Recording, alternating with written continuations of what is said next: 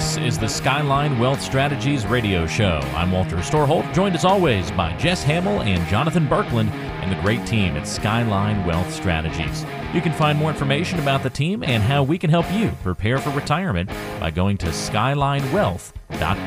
Really good topic to talk about next on the show here. We're talking about that final decade, that last decade of your working life, and why it's so important for a retiree or somebody approaching retirement, obviously, to be ready from the planning perspective. I want to talk with you guys today about some of the things that people should be addressing during that final 10 year period of their working life. And I think first thing on the list, certainly, has to be that you've really got to decide what's important to you. And that's a broad question. How does that usually play out in your office when you meet with folks? Well, unfortunately, that that last decade, people uh, we're having to redirect them to even get to that spot. When they come in the door, they're still in the accumulation mode. They're not really thinking about retirement um, from the same way we do from an income standpoint. So I don't know that most of them really know what's important. They're just trying to accumulate as much stuff as they can and then figure out how to distribute that into a useful uh, income stream for them in retirement. Yeah, and, and I'd say you know we get situations across the board. You know, people retiring you know at fifty, people retiring at, at seventy, um, and you know that that means different things in your retirement from a life expectancy standpoint. And of course, you know people have different uh, things they want to do with their retirement. You know, some people are, are totally fine sitting at home on the couch watching TV and, and, and doing that. And other people want to want to hit the slopes and, and, have a great time, you know, skiing or whatever. So, um, having in mind what is important to you, what you want to do, what you want it to look like, and when you want it to happen, that's really the, the first component of retirement planning. Because without that, we don't have a place to, to really start helping you plan yeah, if you want to travel across the world, the answer to your retirement plan becomes a lot different and uh, a lot different situation than I just want to sit on the porch and you know watch the cars exactly, go by. Exactly, yeah. yeah, and that's one of the first questions we ask when we're sitting down, you know, in our first appointment is, you know, what, what does retirement look like for you? I, I need to know if I'm planning for, you know, an airplane purchase. Somebody all of a sudden wants to be a pilot. I'm looking at a quarter to a half million dollar expenditure that I've got to work into the budget, or if they're just wanting to do some vacations and hang out with the grandkids. I mean, it's a pretty wide spectrum what we usually hear around here. I think the thing is just be comfortable with that fact that your retirement doesn't have to look like the person next door's. It can be different, it's your own, but it is going to Im- impact your plan based on your decisions and your choices. So we just kind of need to know that going into it. That makes a lot of sense. Uh, number two on the list of things to check in with in your final working uh, years, that final decade of your working life, would be to know your numbers. What do we mean when we talk about knowing our numbers? The cornerstone of any uh, income plan that we put together is always the budget. Um, so people come in and I'll ask them, what do you spend on a regular basis? And, and they never get it right. So I'll ask them to, yeah. to, to, shoot off the hip in the appointment, and I'll get anywhere from six to ten thousand a month. Um, they forget about property taxes and things that are annual, automobile replacement, you know, things that you don't do on a monthly basis. So I'll take whatever they give me, we'll bump it up a couple thousand, send them home with a budget, and inevitably it'll come back, you know, from twenty to thirty percent more than than they actually thought going into it. But establishing what your actual lifestyle is going to going to cost you and that's not just basic necessities. That's vacations, hobbies, spoiling grandkids, medical expenses that are going to increase as you get older. All of the things that encapsulate your actual budget. We want to account for that now so we can plan on it and inflate it out for the rest of your life. Yep, and and I think a, another important component is just knowing knowing what you have. It's unbelievable the number of people that we talk to that, that don't aren't aware of what accounts they have, where they're located, with what institution, how much is in there. Um, we spend a lot of, of time with our clients just uncovering and turning over those stones and, and finding these almost lost or hidden accounts. Um, you know, what are they? How do they work? Those are all questions we get, and we're kind of looking at them like, what institution is this even with? You know, it, it's sometimes very difficult to even put the puzzle together, to even know what we're starting with. So, I would consider uh, taking some time to figure out what do you have, where where is it located, and um, and kind of making a, a checklist or, or a, a, check sheet of that, and keeping a record of, of knowing where where everything is, so that when you do go to make a retirement plan, you kind of have a, a, basis for for how you're going to fund that and where it's also located at. So, what do you have? Also, what are you spending? And realize yes. it sounds like uh, Jess that number is often a little out of whack with reality. It is, and and you yeah. know the trend that I've noticed lately here is uh, you know I've got more clients that are spending and making uh, more in retirement than they were working. Mm-hmm. it's amazing to me that you know people, and, and we've got a pretty good clientele. We we, we screen out um, people that aren't a good fit, um, but I've got people that are coming in here that were making one hundred and fifty thousand a year, and now they're they're generating or we're generating for them anywhere from 150 to 200,000. They're spending all of it in retirement. So they've they've they've lived conservatively so that they can retire, you know, in a really fun scenario instead Right. of the other way around. which I- is so exciting, so yeah. exciting. It's it's disappointing when I get people that come in here that are spending every penny they've had. They've you know they've had an exciting life, and now all of a sudden they want to retire at 60, and they're just not going to make it. Right. not a situation you want to be in. But uh, it sounds like the other one that you're describing is one of power, certainly, that people are able to discover and find out as they get to retirement. And with proper planning, that certainly happens all the time. We're talking about the final decade of your working life, how important it is to start making the right decisions from a financial planning standpoint during that decade. There's this key buzzword whenever we talk about retirement planning, guys, called income. And we've got to estimate our income streams. This seems like something you should really start doing at that 10 year mark, and then probably what, every single year, kind of getting estimates on what that income is going to look like in retirement? Yeah, as, as long as as long as it is before you retire. There's nothing more disappointing than a 66 year old walking in saying, I, you know, I retired last year, and I think maybe it's time I get a plan together. It amazes me the difference in mindset. We we think of retirement from an income standpoint. Period. I just want to be, kind of replicate having a job, but most people are coming in here with a with a, a kitty set to the side that they want to spend down, and they don't know how fast to spend it down. They don't want to run out, but they don't want to leave it sitting on the table, and so they're uncertain about how they're going to spend their retirement money. We want to take that and turn it into actual income streams. And that, that concept of having an income stream in retirement, for whatever reason, just seems foreign to most of the people when they first walk in the door. I think of Social Security, and very few people have a pension. A couple people have, uh, you know, rental properties coming in here or there. But they don't even really think of that as income. They just throw it into the kitty and then spend the kitty down. Right, right. So the, the, the goal is to, to turn those income streams and that kitty into one, one large income stream that's that's keeping up with inflation for, for lifetime income. Um, and that's that's certainly easier said than done, but it's a lot easier uh, to do when you know what those income streams are. Social Security, if you have a pension, existing annuities, uh, rental income. It's great to have in mind and keep tally, kind of like Walter said, on an annual basis of, of where you sit and project out where when you're going to retire, if you're going to take Social Security late, early, that sort of thing, and just have in mind, you know, how much money am I going to have that sort of mailbox money coming in the door, and then from that that foundation or that base, you can really build upon that to produce the income uh, in retirement that you're looking to have, and that's certainly something we do on a daily basis here. But I would say, aside from not counting on income streams, the, the number one mistake I see people make is not accounting for inflation. I had a- Yes, I had a client that came in the other day said, you know, I've got this small pension. Between both our Social Securities and the pension and the rental income we got, we're fine. I'm like, yeah, you're in your mid to late 50s. You know, what are you going to do in 20 years? We started inflating it out. Their budget all of a sudden got almost double by the time they get older. And they, they were Exactly. just shocked when they looked at it. Right, exactly. I had a conversation with my, my grandparents over the weekend about inflation and what things cost when they were my age, that sort of thing, and it's it's amazing. You know, um, you know, another forty years from now, we're going to be buying loaves of bread with hundred dollar bills. So, um, you gotta you gotta have that in mind. You know, My nickname is the Milkman, and uh, yeah, I feel the pinch every time I go buy a new gallon of milk. I can't Right. imagine what my budget's going to look like for milk in a couple of years. Uh, it's going to be uh, going to be unfortunate. If inflation in general is a big concern, I imagine since it's kind of the uh, the ugly sister of inflation would just be healthcare itself, and trying to get a handle on that in the final ten years of your working life would be another important thing to add to our list. There's a separation here that we like to identify um, from actual health care versus long term care because they're two very different animals. But even just health care, the older we get, we're going to start having more health problems, more visits to the doctor. It's getting more expensive. Fortunately, as we plan these income plans out, we make them very fluid so we can change them as time goes on. But what we typically see over and over again is that as as you get older and you start needing more medical attention and spend more on medical care, you're spending less on skiing the black slopes and doing all the fun stuff too. So we don't want to just throw it out there as a rule of thumb, but overall, what we have noticed, those things typically even out. And as long as we got a contingency plan in the back for it, we're doing pretty good before you enter into the long term care phase. So you know, if any of this resonates with you, if you're kind of freaking out on on what's going on, the world's on fire, the stock market's crashing, everybody's losing their jobs, just you know, just calm down. First of all, what I really want is to talk to you. We have historically done in office appointments. Right now, obviously, we're going uh, the virtual route, so we can talk to you on the phone. We can do video conferencing. And by the way, I know we're on the radio, so this is reaching a larger audience. We're a, a local wealth management company here, but if we're going to talk to somebody on the phone or on the internet, you know, guys, if you're if you can hear us on the radio, we can talk to you through the virtual means. So just give us a call. Call the office and schedule a time to talk to me. The worst thing that can happen is you spend 30 minutes to find out that maybe we're not a good fit. But my clients are not freaking out right now. They're insulated from the market downturn as it relates to their income, and that's really what it's all about. We're here to generate income.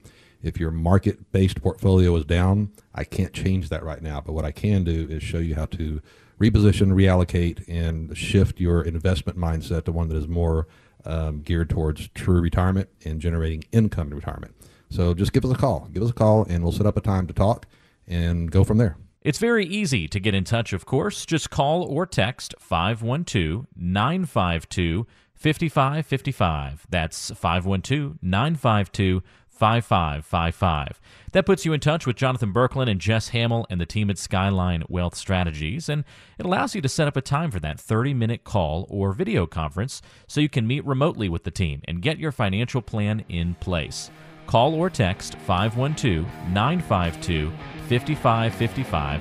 That's 512 952 5555. Or get in touch via the website at skylinewealth.com. That's skylinewealth.com.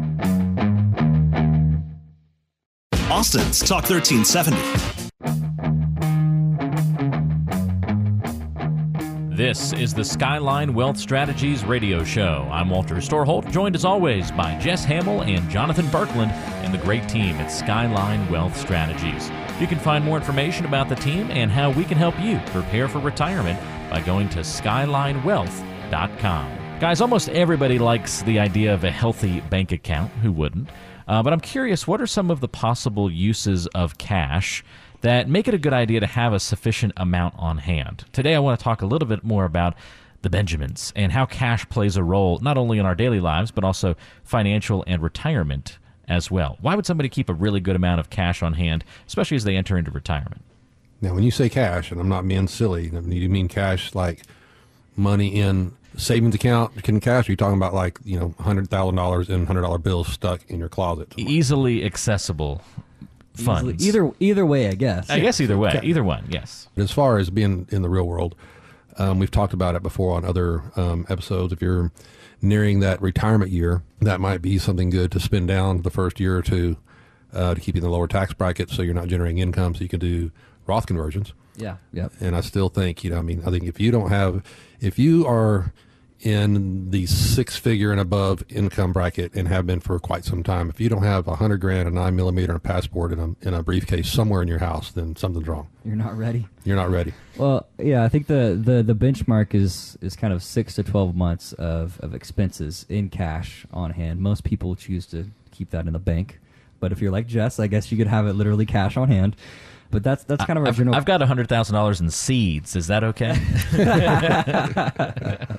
so that, that's the general that's the general guideline to, to kind of have on hand, just as kind of your your emergency liquidity bucket. You know, lots of income streams in retirement aren't necessarily liquid, right? Social Security, you get a certain amount each month, but you can't go ask them for an advance, right? Right. Um, So, yeah, same thing. a year's worth now. Same thing with your pension and, and other places too. And, and, and sometimes you have longer term investments, whether it's in the market or elsewhere, that maybe you don't want to touch when you get that repair bill or you want to take that vacation or whatever. So it's nice to just have some cash on hand, one for a basic emergency fund, but two, just to, as a source of liquidity in your life, you know, and then you can replenish that bucket um, in a method and time span that, that you choose that, that makes the most sense. So it's just a nice liquidity buffer. And the and times have changed too. I mean, there's always I've had a lot of people come in with quite a bit of cash in the bank. You know, Yeah. sitting on eight or nine hundred thousand dollars cash just sitting in a savings account. And I'm like, Whoa. I'm like, you know, there's probably something we could do a little better with that. okay, yeah. Can, can you have too much cash on hand? Is that an example of that? Um, Well, it, it, it depends on the rest of your portfolio. So yes and no. But at, these days, with what you're getting in the bank, you know, we call it point nothing. The interest rate that you're getting in the bank versus what we can get with an equal level of safety somewhere else isn't that far off if you want to stay liquid. So I mean, there's going to be a give and take for everything. So I think having a million dollars cash sitting in the bank is that excessive? Well, not if I've got twenty million dollars sitting in a retirement account and investments elsewhere, right? Um, but if I got a million dollars in the bank and three hundred thousand dollars in a traditional IRA, then yeah, you're probably a little heavy on cash. A little heavy, yeah, yeah. And everybody has their own risk tolerance, but you know, we, we like to generally see your money working for you the best that it can. So, I would I would say that you know more than six to twelve months is worth a conversation. Not saying it's wrong, but let's talk about it. Talk about the reasons why you want to have that much cash on hand, and make sure that that's what's suitable for you and your situation, and you're not doing yourself a disservice. Exactly, and that's the better answer. Jonathan's answer is, is way more uh, accurate. Don't base it on a number. Base it on a, a length of, of time of expenses. Yeah, yeah. So whatever whatever it cost you to be for a year. For me, I like a year. Six months is a little bit short, but Sure, sure. whatever it cost you to, to do your thing for a year, set that back. So if something goes terribly wrong, you got a year to figure it out. Yeah, it's a good idea. And I guess, guys, another question along these lines would be going back to the beginning. How do we get there in the first place where somebody's got more cash sitting uh, around than they should? Is it just fear of the market that typically leads people to, to being overvalued there? Some of that, but but I, when we see that, what we typically see is somebody that's making a really good income. All they do is work. They live a very conservative life, and their paychecks just have been adding up and adding up and adding up. And all of a sudden, they look up one day and like, man, that's a lot of cash. I wonder what I should do with it. Yep, yep. That or or inheritance, right? Somebody Yeah, passes away, and you know, in the moment, you're not worried about what you're inheriting. You're worried about taking care of you know, emotionally, taking care of yourself, the rest of your family, that sort of thing. And uh, and over time, you can just find yourself sitting on, on a pile that you inherited, and, and you haven't done anything with it. So. Um, at some point in time, in either of those scenarios, you kind of want to hit reset and, and take stock of the situation. But it can happen. Um, it's a nice problem to have in, in many ways, right? Uh, but it does need to be addressed um, just to determine if, if that really is the best place for it all to sit, or if we can get it working in, in a better way. So another another downfall of that, which really kind of flies on the face of the main reason that we said it was accumulating in the first place, but people get a comfort level. You know, you got five hundred grand sitting in your savings account, and you see something you want for a couple grand. Sure, why not? I mean, I got half a million dollars sitting here. It doesn't seem like Right, that big of a deal. So, if you would have let down to fifty grand in the bank and put the other four fifty somewhere else, you're probably less, you know, inclined to go buy a a three thousand dollar MacBook just because you happen to walk by the go. Apple store, you know, or, or a, a, a used motorcycle that seems like a really good deal. You know, why not? The less access you have to immediately liquid cash, the better you are if you're not a, a disciplined, controllable person. That's a really good point. Um, I'll go back to you know six to twelve months on hand. How, how do you get there? Um, and is it is it truly important to get there? We have a lot of clients that come in and they don't have that much on hand, right? We come in and I've got half a million, a million dollars sitting in my IRA. How much do you have in cash? Nothing. Yeah, five grand. Yeah, hundred bucks. You know, it's like, whoa, what, what happened here? Uh, how do we not have any cash on hand? So, if you're out there in retirement or prior to retirement, you're still working and contributing to your 401ks and IRAs. Take stock of your cash situation and do yourself a service. Make sure you have that six to 12 months on hand. It serves you well at any point in life, certainly in retirement, but leading up to it, that's your best opportunity to get that cash on hand. So, if you don't have that built up by retirement, now we have to figure out how to make that happen, right? Um, and that can be more difficult than simply saving uh, out of earnings, right? Because retirement is, is permanent unemployment, so earnings sort of disappear. Yeah, right. it gets a little bit more difficult. And what we've also seen in some of those scenarios, and going the opposite of too much cash on hand, is Right. when somebody comes in with a- million dollars in their IRA and, and literally, you know, two or three thousand dollars in the bank. Yeah. We're how did you?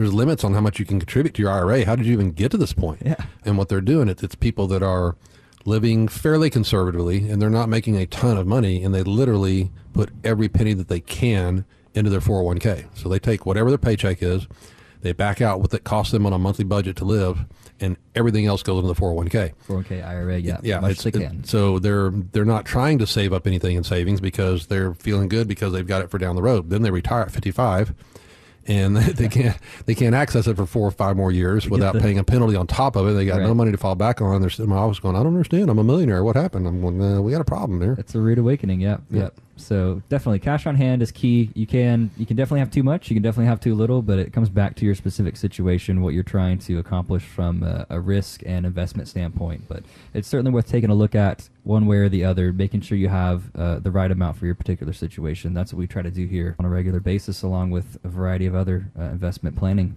So if anything we've said here today uh, really hits home with you, makes you stop and think, I really encourage you to, to reach out to your local wealth management team here. Um, we're here in Austin, just like all of you.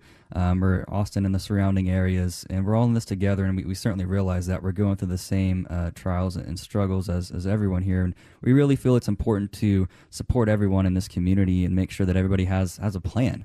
Um, lots of people's retirement plans definitely have changed for the worse, unfortunately, because of this. And we want to put a stop to that and, and try to turn that back around the other direction and put something together that's going to be successful for you now as well as give you success in the long term after all this passes. So I encourage you to reach out to us We're obviously not doing seminars right now, but we are doing calls and video conferences where we can have the conversation and get you on the right track. So reach out today. Just schedule a 30 minute call with us where we can go over everything from income planning, tax planning, get to learn more about you, your situation, talk about all of your concerns and goals for retirement, and see if we're the right fit. And if so, we can move forward and put that plan together to provide you that long term success that you're looking for. So please reach out today. It's very easy to get in touch, of course. Just call or text 512 952 5555. That's 512 952 5555. That puts you in touch with Jonathan Berkland and Jess Hamill and the team at Skyline Wealth Strategies, and it allows you to set up a time for that 30 minute call or video conference so you can meet remotely with the team and get your financial plan in place. Call or text 512 952 5555. That's 512 952 5555 or get in touch via the website at skylinewealth.com. That's skylinewealth.com.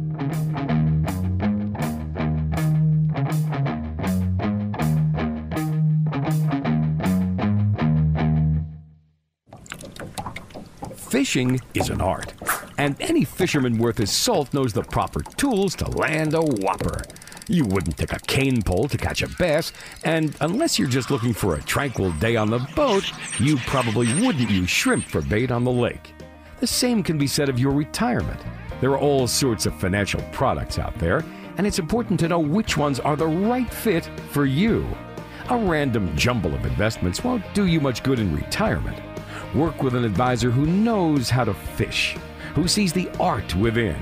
A well crafted financial plan will go a long way toward making a successful retirement. Make sure you're putting the right tools in your portfolio. In the Austin area, reach out to the Skyline Wealth Strategies team. Call or text 512 952 5555. That's 512 952 5555. Or online at skylinewealth.com.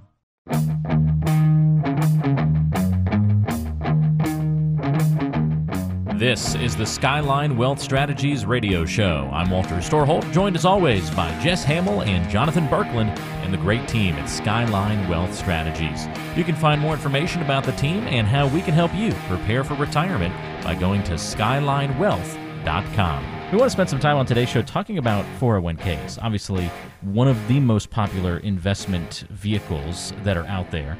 Uh, but your 401k can it can also not be perfect in many cases. Uh, it can have some weaknesses that you should be aware of. And guys, I think we're going to throw in you know 403bs, TSPs, uh, 457 plans. But if there's a caveat, let us know. First complaint or weakness of a 401k might be administrative costs. Do you see this? Would you agree?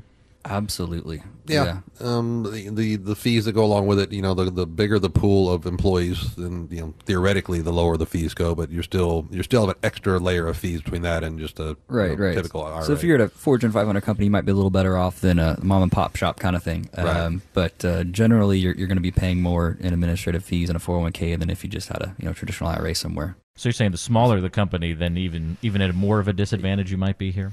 Yeah, they've got. I mean, they've got less weight. It's just like a, a group, uh, you know, health insurance policy. exactly. So if there's a, if there are more employees, then the administrator can charge a lower fee percentage and still put a good bit of money in his pocket because there's more people to charge that percentage across. Oh, that makes sense. So that would be why when I worked for a small company back uh, many years ago, and we all were begging for a health insurance plan, they finally got a group plan for the small company, and it was way more expensive than it would have been for us to go get our own insurance. exactly. Funny how that works out. It is. It is funny. Okay, very. So same thing in the 401k realm. Same kind of uh, economies of scale in play. Sure, Yeah, sure. definitely. Yeah, very cool. Uh, another common 401k complaint or weakness would be that it's a bunch of mutual funds, but not a whole lot else at your disposal. Yeah, I've seen it range from uh, just uh, a target, you know, target funds, you know, only having maybe a handful of target funds and that's it, to uh, you know a decent selection of maybe twenty or twenty five mutual funds. But either way, you're you're locked into a pretty tight box there. Again, going back to the options you have in a traditional IRA somewhere versus you know in your 401k, it's opposite ends of the spectrum. Um, you, you really you're kind of locked into that box and kind of have to hope that the options you have available to you are going to perform well, and if they don't, you don't have really anywhere to go, unfortunately. Right. Your reaction time. I mean, to, to me, the reaction time on it is a lot is a, a, a significant issue for me. Um, Yeah. You know, if I've got a if I've got a traditional IRA sitting somewhere that I can just reach out and make a change when I see something then happening, um, I can react in a matter of, of minutes. Whereas with a 401k, typically you have to go through an extra layer. You have to go through an administrator before it even gets to the Yep. custodian. Um, that may or may not be available. It might have to go by email and go through your HR department. And Yeah. you, know, you could see something happening, and by the time you react to it, it's already it's Right. already too late. It really depends on how sophisticated that plan is. So going back to small company versus large, you know, if you're a large company, you may, you may be able to, to trade quickly. A small one, a small plan like ours is here, uh, you, you may have a little more problems on that point. That's a good good point. Hmm, interesting. So again, mutual funds, not a whole lot else at your disposal in those plans. Another weakness of them. Uh, limited asset classes. I guess this kind of falls in line with that same conversation. Would that be another complaint? Yeah, I'd, Say, I would say that's that's pretty much part of the same answer. Very similar, yeah. But you know, uh, not not very many 401ks are going to let you, you know, go do anything and everything you can do in, a, in an IRA. So just having the flexibility to really um, sit down and start planning for retirement, you know, it's a great, potentially a great accumulation tool, um, but probably not so great of one as you get close to retirement. You're looking to maybe set up some secure income, maybe with some annuities. You're looking to diversify, go into some alternatives, real estate, so on and so forth. You're pretty locked down there. There's a, a lot of asset classes, right? I mean, was it is it 19 asset classes or something like that? Exactly. So they're they're really like I said, lock you into that small box there in your 401k and, and not giving you very many options. And like I said, some are better than others, but generally speaking, you're gonna be you're gonna be locked into to going into those mutual funds right in the market. Yep. I've read that another complaint or uh, you know concern with 401ks is the fact that if you are looking for conservative investments, that there's kind of a, a, a lacking in terms of their availability inside of 401k plans. Jonathan's been the one to scooping all over the 401k stuff here. I'm gonna I'll, keep I'll keep, keep going on my roll here. Yeah, I mean, you know, you may have access to to some bond funds. Um, it might give you a little little lower uh, risk for you there, and then you go from there right into just a, a money market sitting in cash, which is you know earning you nothing, which potentially may be better than you get in the market. If you have a down year, you might get lucky on that one. But um, there's really not many options down at the bottom end of that spectrum uh, from a risk standpoint that is uh, available to you in 401ks. Um, it's generally speaking, you know, uh, growth oriented uh, mutual funds or a money market. Um, it's it can be pretty frustrating, certainly as you're edging closer to retirement, looking to take maybe a little risk off the table. Yeah, and that's what I was going to add to it. I mean, a lot of this is still age dependent to some degree. Mm-hmm. You know, a 25 year old um, can can take those risks. Um, he's not necessarily looking for something super conservative, but if you're in a an employee situation where your employer will not allow you to do an in-service withdrawal before you separate, and you're getting on up there in age, and it's time to try to scale back a little bit. I mean, your only choice is either go with what they've got, um, scale back to a money market, or you know, or separate from the company. Yeah, so it's pretty yeah. weird. and that's one I don't know if it's if it's something that uh, we, we've kind of gotten written uh, to us there, Walter, or, or not in terms of people reaching out with with uh, different complaints about 401ks, if that made your list or not. But access is, is something to, to certainly bring up, and just just did it. I mean, uh, as you're getting into re- retirement or thinking about retirement planning. You may not be able to reposition that 401k elsewhere if that's with your current employer. Um, and, and, and that can really be a, a roadblock to setting up a, a retirement plan. So it's important to note when you're putting those dollars in, those hard-earned dollars, and you're you're planning on on setting up a retirement plan and utilizing some of those assets. You know, can I do an in-service withdrawal to utilize those funds other than in mutual funds? You know, can I go out and purchase some annuities, purchase you know whatever you want to do, real estate, uh, or, or go out and put a better diversified portfolio together in the market outside of those mutual fund options that you're given there in the 401k. So that's another downside too. Now we're covering all these downsides of 401ks. Yeah, we're hitting them hard, huh? They're they're not the worst thing in the world, right? I mean, they still can be beneficial for people if they're getting matches in their plans. Sure, and- yeah, the free money, right? Yeah, yeah. So it's, so we're not exactly saying you've got to just totally throw your 401k out, um, you know, out of contention or out of the the you know mix of your financial plan, but it, it kind of just causes you to pump the brakes a little bit and think, are there alternative options? Is that kind of what we should do here? to some degree. I mean, for me, it's it's more about so many people. Um, it's kind of like getting taxes taken out of your paycheck, right? I mean, everybody just anesthetizes that. At least Yeah, twenty or twenty five percent of your paycheck's just gone. You don't even count on Yes. it. Um, so you know, people start contributing to the four hundred one k. It's coming automatically out of their paycheck. They're not counting on that money. Uh, they're not Un- paying much. unless you pay quarterly taxes, Jess, then, then There you go. You feel it. You feel it then. well, yes, and I do. I completely understand that. But I bet your your typical average um, citizen is not in that in that scenario. It's just a different mindset. They they think, hey, I'm contributing to a 401k. I'm contributing, you know, sometimes the max. I'm getting a match. That's it. That's all I've got to do. Um, so they get comfortable in that is that that itself being their retirement, and they don't, you know, think it's outside of that box a little bit and say maybe I maybe I ought to do a different uh, traditional outside of that, and also a Roth, and maybe some other ways of, of saving up for it on top of the 401k. And I'll get people that come in here all the time, you know, 55 years old, two million dollars in their 401k and thirty thousand dollars in the bank, and they're just they're so proud of themselves. Look, look what I've done. I've accumulated all this in my 401k, and I said that's that's fantastic. Uh, congratulations. Every penny for the rest of your life is going to be 100 percent taxable. It's like they right. didn't they didn't diversify outside of that mindset whatsoever because they've been conditioned to to think that the 401k is their retirement. Right, right. But to Walter's point, it can be a good accumulation tool. I, I myself use it. If you can get that company match, go for it. Right? Why not get that free money? Um, but certainly, as you're you're thinking about retirement, getting to do some retirement planning, um, it's it's not the best tool to necessarily continue to utilize, and it's certainly something you should think about maybe uh, uh, altering as you approach retirement. Or adding to, adding to it. That was my point. Sure, yeah. It's, it's, that's your only retirement vehicle at all. Um, you might want to start looking at a little bit of diversification on top of that. Absolutely. Well, it all comes back to that basic principle, doesn't it? Uh, you yes. You've been doing one thing your your one way for a really long time, but as you get closer to retirement, in more ways than one, it's a transition point and it requires us to do things a little bit differently. And this is just another example talking about the 401ks here. So, you know, if any of this resonates with you, if you're kind of freaking out on, on what's going on, the world's on fire, the stock market's crashing, everybody's losing their jobs, just, you know, just calm down, first of all. What I really want is to talk to you. We have historically done in office appointments. Right now, obviously, we're going uh, the virtual route, so we can talk to you on the phone. We can do video conferencing. And by the way, I know we're on the radio, so this is reaching a larger audience. We're a, a, local wealth management company here, but if we're going to talk to somebody on the phone or on the internet, you know, guys, if you're if you can hear us on the radio, we can talk to you through the virtual means. So just give us a call. Call the office and schedule a time to talk to me. The worst thing that can happen is you spend 30 minutes to find out that maybe we're not a good fit. But my clients are not freaking out right now. They're insulated from the market downturn as it relates to their income, and that's really what it's all about. We're here to generate income. If your market based portfolio is down, I can't change that right now. But what I can do is show you how to reposition, reallocate, and shift your investment mindset to one that is more um, geared towards true retirement and generating income in retirement.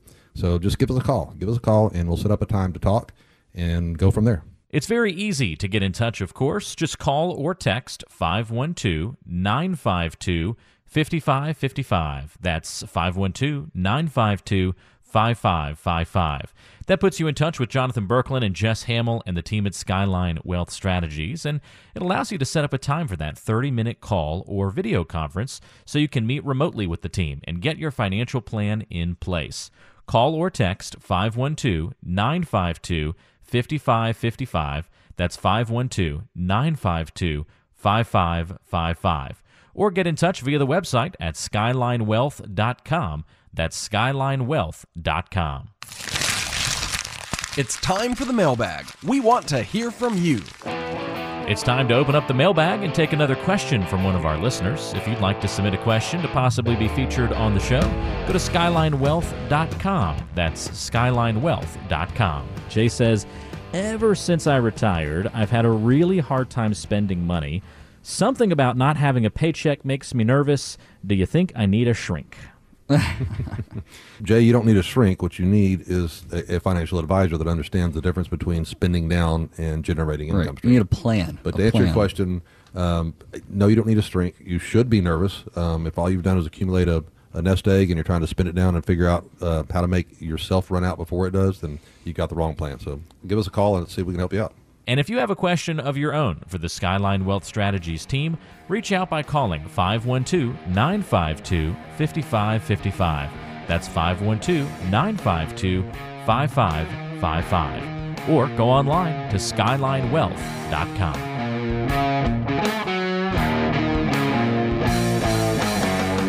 Talk 1370, the right choice. When you reflect on your life, what would you like to see as your fondest memories? Summers at your favorite vacation spot? Ice cream with the grandkids after their first T ball game? Maybe it was your great adventure across the world. Of course, those memories are still in the future, although they're not as far away as you might think. Be sure you have a financial plan to make them happen. Don't find yourself worrying while enjoying that ice cream. peace of mind is attainable in your retirement. With the proper planning, you can secure a meaningful retirement. In the Austin area, reach out to the Skyline Wealth Strategies team. Call or text 512 952 5555.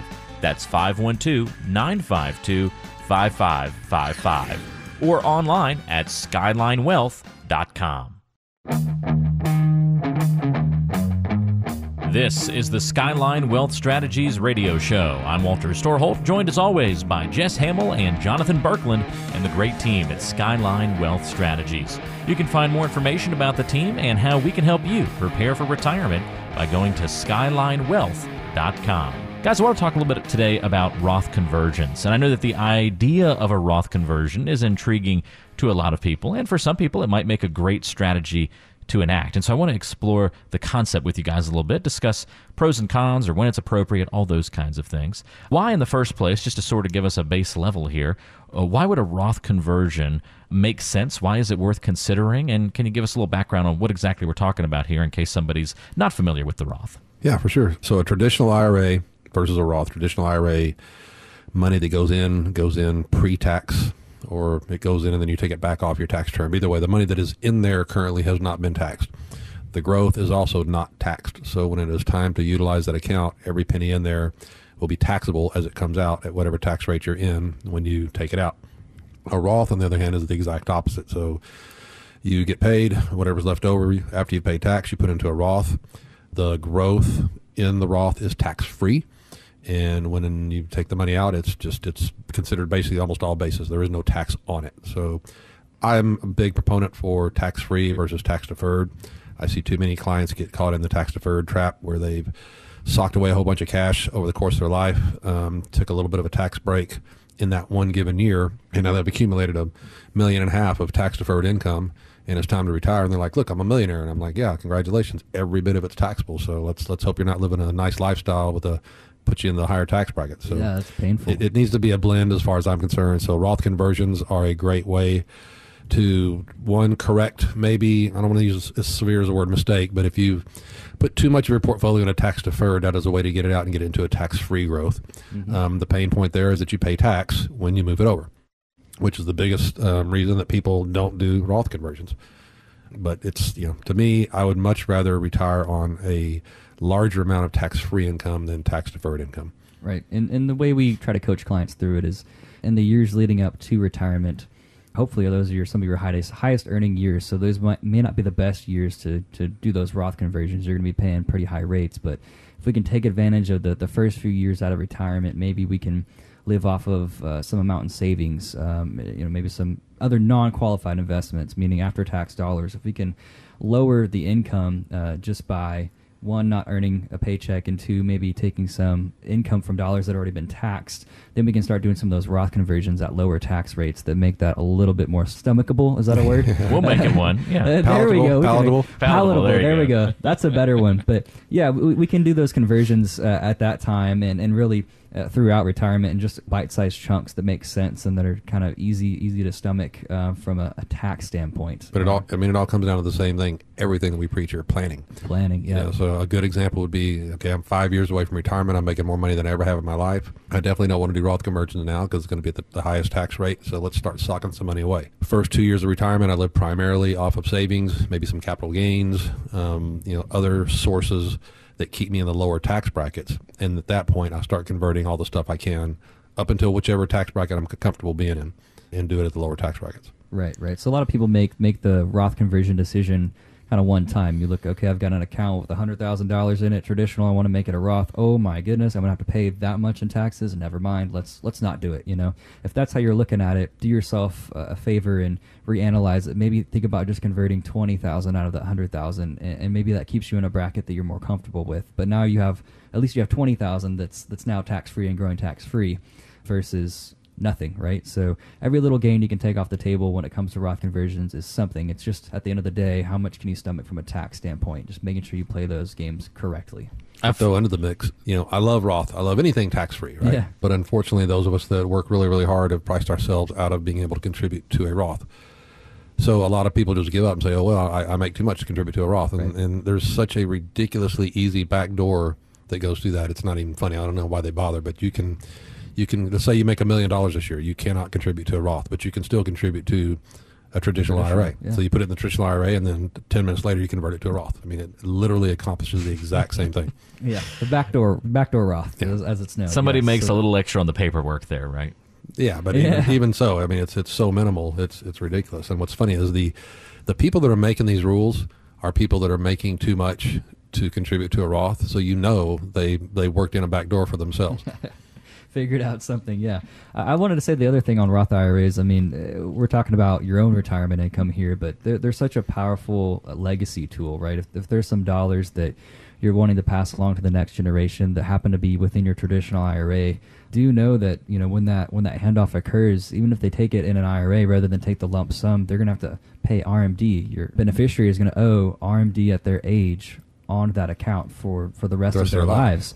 If it's a Roth IRA, It continues to grow and it's tax-free, Yeah, yeah. So it, it's you don't have the same repercussions when, when you're handing those those dollars off to the next generation. So it's a very powerful tool for yourself, but also for the next generation. So it's something to consider if you're if you're in a spot where you're looking at legacy planning.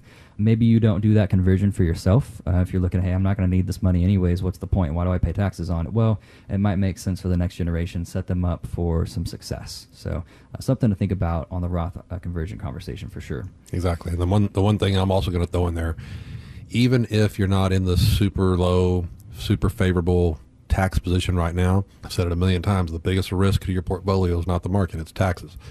Yep. So you might think, oh my goodness, if I convert this right now, it's going to be at a 30% tax bracket. I better sit on it and pay taxes through the traditional IRA method. And then 15 years later, you retire, and all of a sudden you're in the 60% tax bracket because somebody else is in there controlling the taxes and they think that's more reasonable. So Right, right.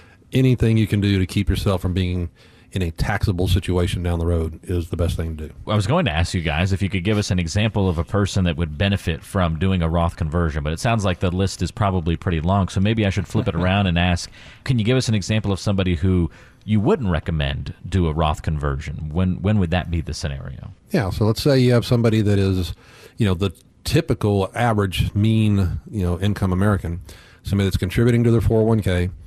They are most likely going to live off of Social Security and a slow spin down of their 401k. And they weren't in the high tax bracket to begin with.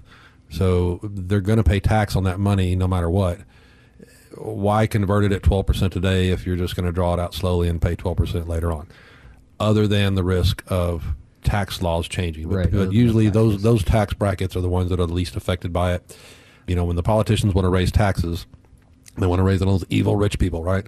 And there's more not evil rich people than evil rich people. So the the trick for the politician is to find that line where they can still get the majority of the people to support what they're doing because somebody else is paying the extra tax. Um, the majority of Americans are not going to be in that higher tax situation Yeah. for the most part. Yeah. So if you if you have dollars that are maybe um, not in retirement accounts, they're non-qualified dollars, right, in, in the bank, and most of your money is not in your your IRA, you might be just fine, right? Just kind of Yeah. leaving it alone and paying taxes as you distribute that to yourself in retirement. So that that makes sense. I, I agree with that one. So I just want to take a couple of minutes here to talk about how this is impacting us as well as everybody else. You know, I mean, we, we're not doing seminars anymore. No, that's, no. that's weird. That's What a really- change, yeah. Um, you know, kind of our long-term goal, our five to seven-year plan was to not do so many seminars and rely on other means of, of getting in front of people. And so we've had our five-year plan accelerated to a two-week plan. yes. Um, but, yeah. but it's okay. You know, I mean that that's what smart businesses are rolling with us and looking out for our clients. And I mean that's that's that's what we have to do. Um, it's not going to do anybody any good if we just put our head down and say, you know, what do we do? Exactly. No, we're here for for everybody, existing clients, and also those people out there who whose plans have changed and suddenly need help, or maybe they didn't think they did before. the reality is, as a result of this and, and changing how we react to it, it really frees up some more time for us to be able to meet with more people, maybe spend some more time with those people. Possibly, if you're working from home, frees up some time for you to actually deal with your retirement. I mean, Yeah. let's, let's take advantage of a bad situation and try to at least get some good out of it. Right. So if you're sitting there working from home, maybe you have a, a lunch break and all you can do is think about, my gosh, what's the market doing? Wh- What happens to my retirement? Um, utilize that time. Don't sit there and, and worry about it. You know, set up a call with us. That's what we're doing right now. You can reach us either by normal phone call or, or video call. Um, and, and just have a 30 minute consultation with us just to get to know us and connect and, and figure out what's going on and, and what do I need to do. We're local. We're we're tried and true. Keep Austin weird. We're right here in the middle of local. Austin, um, which has to some degree limited our ability to deal effectively with people that aren't here local. I mean, nobody wants to drive traditionally. hours. Yeah, exactly. Yeah. Um, so you know, with this new world we're coming into and the new model that we're setting up, just to be able to function and deal with people locally, that opens it up for you know people everywhere. So if you can hear this on the radio, we can help you. We can talk to you. We can do anything um, by video conference that we could previously do here in the office. We've got electronic applications for everything. We've got e-signatures. Um, you know, we've kind of stopped the machine and figured out how to do this without having to sit in front of somebody, and we've got it figured out. Yep, we're ready to go. So absolutely, reach out to us. We want to help you um, and really put a plan together now, now more than ever, uh, to set you up for long-term retirement success. So we're here for you. Please do reach out to us. It's very easy to get in touch, of course. Just call or text 512 952 5555. That's 512 952 5555. That puts you in touch with Jonathan Berkland and Jess Hamill and the team at Skyline Wealth Strategies, and it allows you to set up a time for that 30 minute call or video conference so you can meet remotely with the team and get your financial plan in place. Call or text 512 952 5555. That's 512 952 5555. Or get in touch via the website at skylinewealth.com. That's skylinewealth.com. And that's all the time that we have for on this week's show. For Jess Hamill and Jonathan Berkland, I'm Walter Storholt. We'll talk to you next time, right back here on the Skyline Wealth Strategies Radio Show.